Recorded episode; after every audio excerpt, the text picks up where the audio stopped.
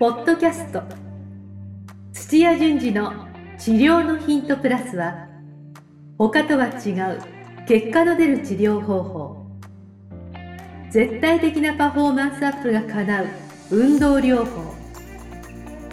治療家が持っておくべき能力とその磨き方などについて土屋順次がリスナーの皆様からのご質問に直接お答えする番組です。本物の治療に挑戦する日本オランダ都市療法協会がお届けします。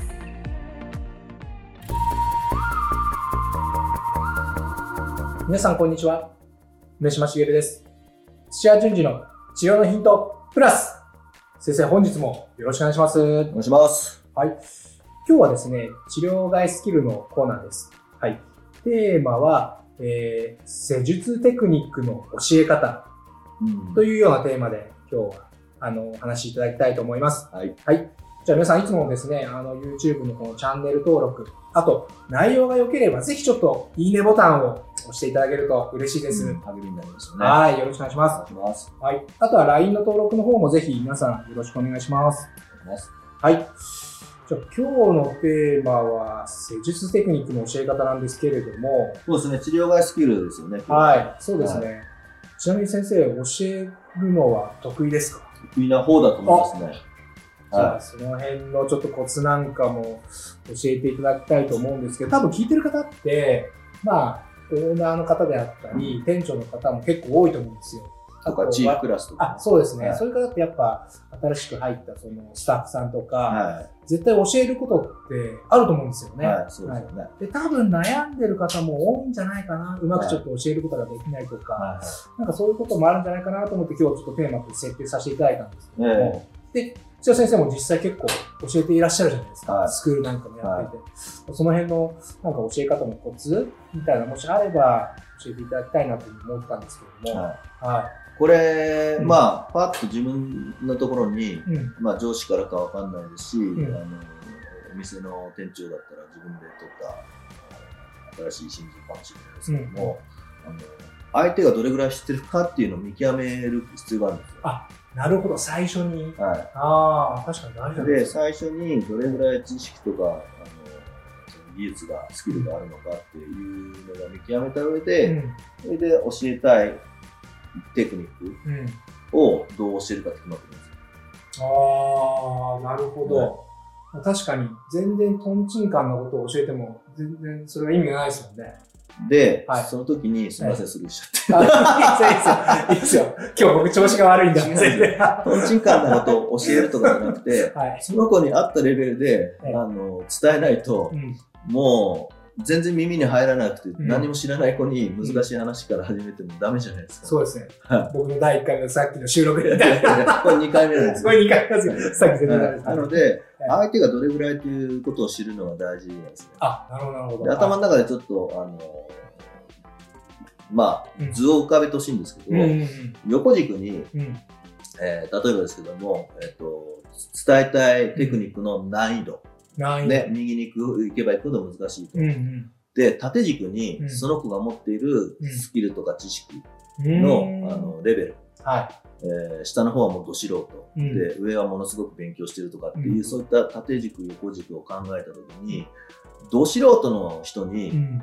難しい課題テクニックを教えるのってすごく難しいじゃないですか。無理なんじゃないですか。ははい。とかってそういうふうに使えるので、その表を浮かべた上で、でそうです。で、教えるときに、知識経験のない子にうん。は、ね、難しいことじゃなくて、うん優しいことをしないといけないんですけども、うんその時の教え方は、うんマニュアルとか、ティーチングって言うんですけども、は A は B ですよとかっていうのを、とにかく考えてもらうよりも覚えてもらうんです、まず。あ、まずは覚えてもらう。はああ、マニュアル的なものでってことですかね。そうですそうですはいはい。い、で、どういうふうに、えーどあの持って、手の持ち方も、うん。順手ですよ、逆手ですよとか、うん。3本で持ちなさいと具体的に、できるだけ具体的にはい。あの真似なさいっていう、うん。っていうのをいくつもやっていく。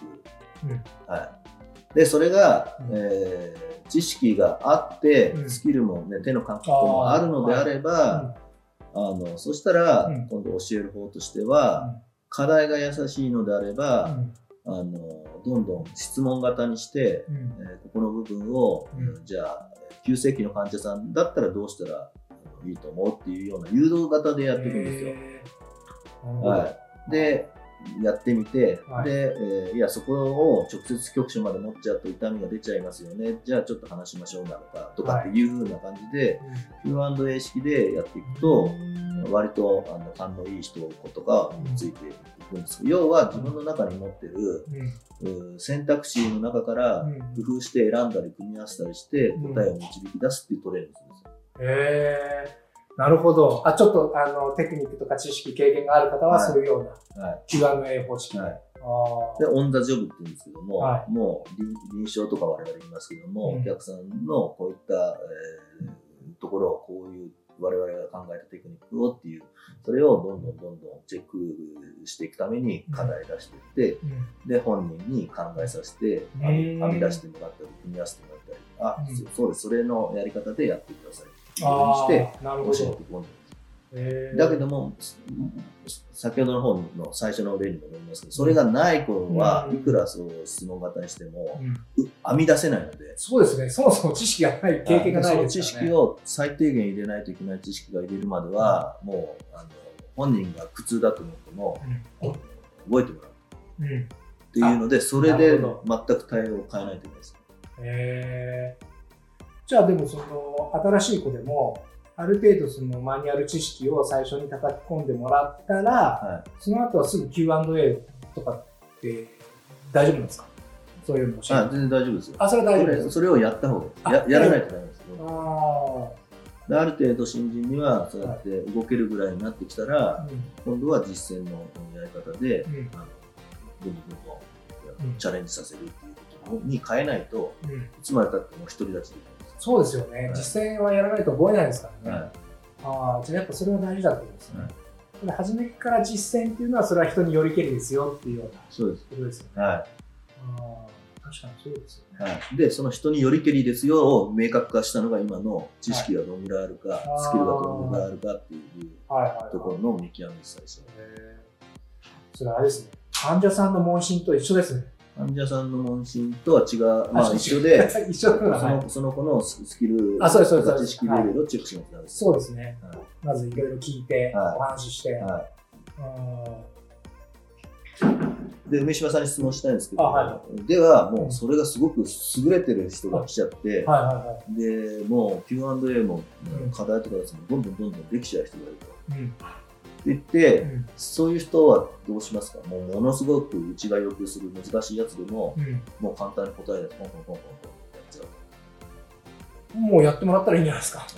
ではい気をつけないといけない点が、ベテランが来た時にそういうケースってあるんですけども、ええまあ、言えばこうすぐあの、はいか返してきてこうやりますみたいなああ。で任せるとうん前のやり方をやっちゃう人が結構いるんですよ、前のやり方ですか。はい、俺はこうやってきたっつっなるほど。て、はい、でちょっとあの今回の話とは別になるかもしれないですけども、えーそそれで最後にはうん。身につけたテクニックを評価することをちゃんとあの入れとかないと、あの実際やってもらいたいテクニックはできるんだけども使わないっていうケースが出てくるので、あ使わないっていうケース。はい、自分はおこうやってきたっていうやり方を持ち込んだりするので、ええ多分お店やられてる人も今回聞いてると思う。ので、はい。やそうじゃなくて、えーまあやり方は覚えてもらったと思ってるけども、それを使わなきゃうちは、あの意味がないんで、い。うーん。あの使ってください。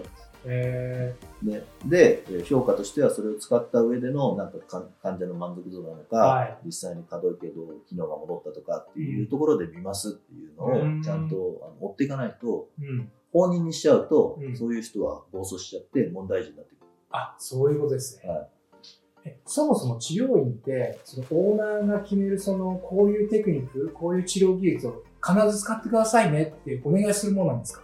必ず使ってくださいねじゃ使ってくあの使いなさいって言って普通雇う側がいますよ、ああ、ごめんなさい。僕、その、全然その辺はやっぱ経験がないんで分かんなかったんですけど、もう、やり方なんかは、その人のなんか経験とかで、ある程度もうやってもらうもんなのかなと思ったんですけど、そんなこともないそんなですことないですククリニックごとでちょっとずつ色がある。あ、そうなんですね。で大体そこのチーフなりドクターがこうやってくださいっつっていえうのがちょっとあってでそれ以上細かいところとかはお任せしますよとかって。ー、うーん。そっか、治療院としてのコンセプトがあるわけですもんね。コンセプトというかたまたまいるボスが俺はこれが好きだって言ってなってるだけだと思います。あコンセプトそうなんです。をやってるところちゃんとしっかりしてるところ少ないです。ただチェーン展開してる、はいはいはい展開してるようなところは、うんあのそういったコンセプトがしっかりしてます。ですよね。はいそしたらもうバラバラなテクニックよりも、ある程度統一された、はいまあ誰に当たっても同じようなその成立してもらうっていうような感じじゃないとダメですよね。はいあーあー、そういうのチェーン店だとある程度しっかりしてますけど、結構その町の治療院とかは、は結構じゃあ先生によってバラバラなケースバラバラケースいっぱいありますね。ああるってことですね。あまあ、だからはい。誠実の時の教え方の延長で、それを使ってもらうとかっていうところまでおしあのやらないといけないので、そういった意味では、なあのその評価ー評価は大事だと思うんですよ。評価しないとこが多いから、うん。そうするともう先生ごとにバラバラのままで、うん。しばらくするとやめていっちゃいますから、やめてっちゃいますか。やめていきますね。ああ、それは問題ですよね。はい。なんでだと思います？なんでしょう、、はいや、うーん、なんでしょうね。評価されないわけですもん評ね。価されないです。え、なんで自分はここにいるんだろうってで。思っちゃうじゃないですか。はいなんか存在価値みたそういなところで言うと、うんやっぱあの評価されるっていうので、うんあのあやってることが正しいんだとか、やりがいにつながっていくので、あの放置されると、うんうん結構いい給料でもやめてきますよ、人間って。あ、そういうもんなんですね。はい。ああ、意外と経験者とかってなんか自分のもう確立した技術があって、それでもやっぱ評価って必要なんですね。でも、それがなかったら、は別に他で同じようなところとかもっと魅力的なものがあったらすぐ移動したり自分でやった方がいいやって普通はなりますけどね。い。確かに。はい。ありますね。だけども定期的にちゃんと見てくれてるとか、うんうんあの感謝されるとかって評価されたりとかっていうのがあるから、うんあのやっぱ貴族意識が高まったりとか。はい、働く意欲につながっていくのでじゃあ店長とかって結構難しくないですか？難しいですよそういった人事マネジメントっていうんですけど、はやっぱり人を見てずっと接触をし続けないとい。はい。いけないですよね。そうですよね。あ、そう、僕が言った店長って難しいですね。その下の部下たちを、あの、従業員たちを評価するってもそうですけど、店長一番上ですから、はあの、評価してくれる店長自身ですか？そうそう、店長通自身常。は、えー本本部から店長が評価されるじゃないですか。ああ、そういうことか。はい部下たちで誰も辞めてない店長なのか、はいあのはい。時々こうやってやっぱりうんどんどんどんどんあの辞めていっちゃう店長、うんあるいはもうかんあのお客さんの1ヶ月の売り上げがとかそっちでそっちの見る方が多いかもしれないですけうんど、うんうん必ず評価される。そうですよ。もしくはオーナーですよね。はオーナーからの評価っていうか。はいああ。じゃあ、ポイントとしては、その評価の部分も結構やっぱあるってことですよね。はいあの、人のレベルによっては。はいうん。だから教えるとこの延長にはそこ、そこにつなげないと、うんなんかちゃんと定着しないんで。最初レベル別にはいもう1から10まで全部ちゃんと教え込む人がいて、うんで、それがある程度選択肢として身についたんだったら、自分のところの臨床に合わせた、うんなんか Q&A みたいな、うん。あのケーススタディみたいなのをやりながら、うん使えるような技術にして、うん。でそれをちゃんと見てあげるみたいな、そこまでやれると、うん。大体身につきますかっていうことですよね。はいちなみに、土屋先生は、ら。はい。そのまあ、今出ましたそのマニュアルとその実践ってありますけれども、まあ、人のレベルによってそれはあの使い分けをされてるとおっしゃいましたけども、でもどちらかというと、どっちを重視されてますか？先生で言うと。もう今日の話全部おじゃんって感じですね。相手によっては、そうか。1から10までのマニュアルをやって、相手によっては、なるほど。もうそこは関係ないです。人によでる、えっと、マニュアルじゃなくても、マニュアルの延長上に評価が入ってる。ああ、なるほど。マニュあなそういうことですね。あーまあ、今日、今日のなんか1回目、2回目、ボロボロですね。もう、そうですね。ああ、すいません。あいやいやいやそういうことですね。はい。教え方は一辺倒じゃないので、マニュアルも必要だし、マニュアルも必あのに頼っちゃうとダメだよっていうところですよね。そうか、それで言うとまさに教え方もマニュアルなんてないよってことですよね。人によって合わせないといけないですよ。ね。はい。でも今の話をまとめるとマニュアルであるとも言えるんですけどね。ああ、そうか、人にか。合わせて、あ、そうか、そうか、そういう、そうですはい、あのこの人に対してはこういう教え方、えー違う人に対してはこういう教え方ってあるので、うんうんうんはいじゃあ、こういう質問どうですか？先生は、はいその、割とレまだレベルがそんなに高くない、あの、覚えたてのことを、経験者の方、どっちの方が教えやすいですか？熟練した経験者と。うん、とどっちも別別に教えるのは得意なんですけど、ああ、あのー勘の悪いうん経験のない子はもうめんどくさくて嫌です。なるほどね。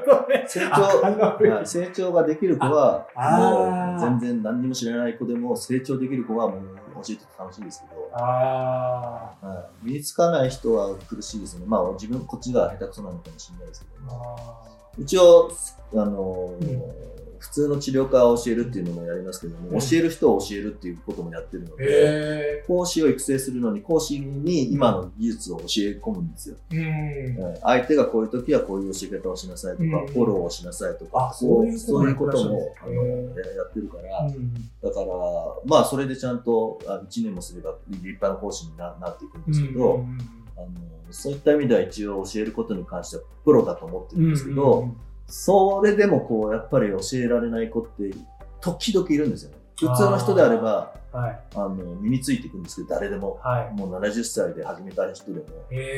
あとは中学生だって身につくと思ってるんですけど、うん。それが身につかない子がたまにいるんですよ。うん。それが、そういう子が、そういう子は苦手です。あ、得意とか苦手とかっていう、なんかできない子っていうと、そういう子ですね。あーあまりそういう子がいるいるんですよ。たまにいますね。たまに。はい。続けてくれないとか。ああ。それはその人自身の問題ですからね、そういう。そうですね。普通の、普通の子であれば、普通は身につきますね。あ、っていうことですね。はい。よっぽどモチベーションが低いか、うん続けられない、なんか、学習障害とかそういうのがあるんだったら、うん。ちょっと無理ですけどう、ん人格的に無理あの自覚率が不十分とか。なるほど。はい。わかりました。じゃあでそろそろちょっとあのまとめに入りたいと思うんですけれども、はいはいまずあれですね、大事なのは、えっと、その人が教えたいっていうあの人がいて、どれぐらいのレベルなのかをまずは知ることが大事なんですよね。はい。で、それがポイント1ですね。はい。で、ポイント2は、じゃあそのどれぐらいのレベルかが知った、あの、えーっと、分かったら、その人に合わせた教え方をするっていうのがポイント2ですよね。ははい。で、それは、まあ、あの、まだまだ全然経験がない浅い子だったら、あの、マニュアル重視で、はい。まあ、教えてあげて、もう1から10まで真似なさい、覚えなさい。そうですよねで、割と経験が、まあ、あるような、あの、セラピストでしたら、割と Q&A 方式なんかを入れていくのがそうですね。まあ、実践寄りのは割とっていう使い分けがあのいいんじゃないかっていうのがポイント2ですよね。はいで、最後にポイント3。えーこれが結構一番大事だとおっしゃってましたけど、やっぱその評価。はい。教えっぱなしじゃなくて、あ、ここまでできてますねとか、そういうなんか定点観察じゃないですけれども、そういうのがまあ必要だと。はい。とても大事だと。はいっていうこの3つ。三つ、お素晴らしい。まとめは素晴らしい。はい。何だったっていう。そうですいやーありがとうございます。は。はいいそうです。ああ、そうですよね。はまあ一方的にじゃあやっぱやっぱ教えちゃダメだって話ですよね。い。えっと、一番初期で言うと一方的ですよ。ああー、そうかそうかそうか。初期は。はいはい、初期は。もう何も身についてないんだったら、うん覚えろ、真似ろってそれだけですよ。そうですよね。わかりました。はい。はい。じゃあ、あのー先生、本日もためになる情報ありがとうございまはい、した。ありがとうございました。今日のポッドキャストはいかがでしたか？番組では土屋順次への質問を受け付けております。ウェブ検索で「オランダ都市 DMT」と入力し結果に出てくるオフィシャルサイトにアクセス。ポッドキャストのバナーから質問項目をご入力ください。またオフィシャルサイトでは無料メルマガも配信中です。ぜひ遊びに来てくださいね。それではまたお耳にかかりましょう。ごきげんよう。さようなら。この番組は提供日本オランダ都市療法協会ナレーションボイスアップマスターコーチ春でお送りしました。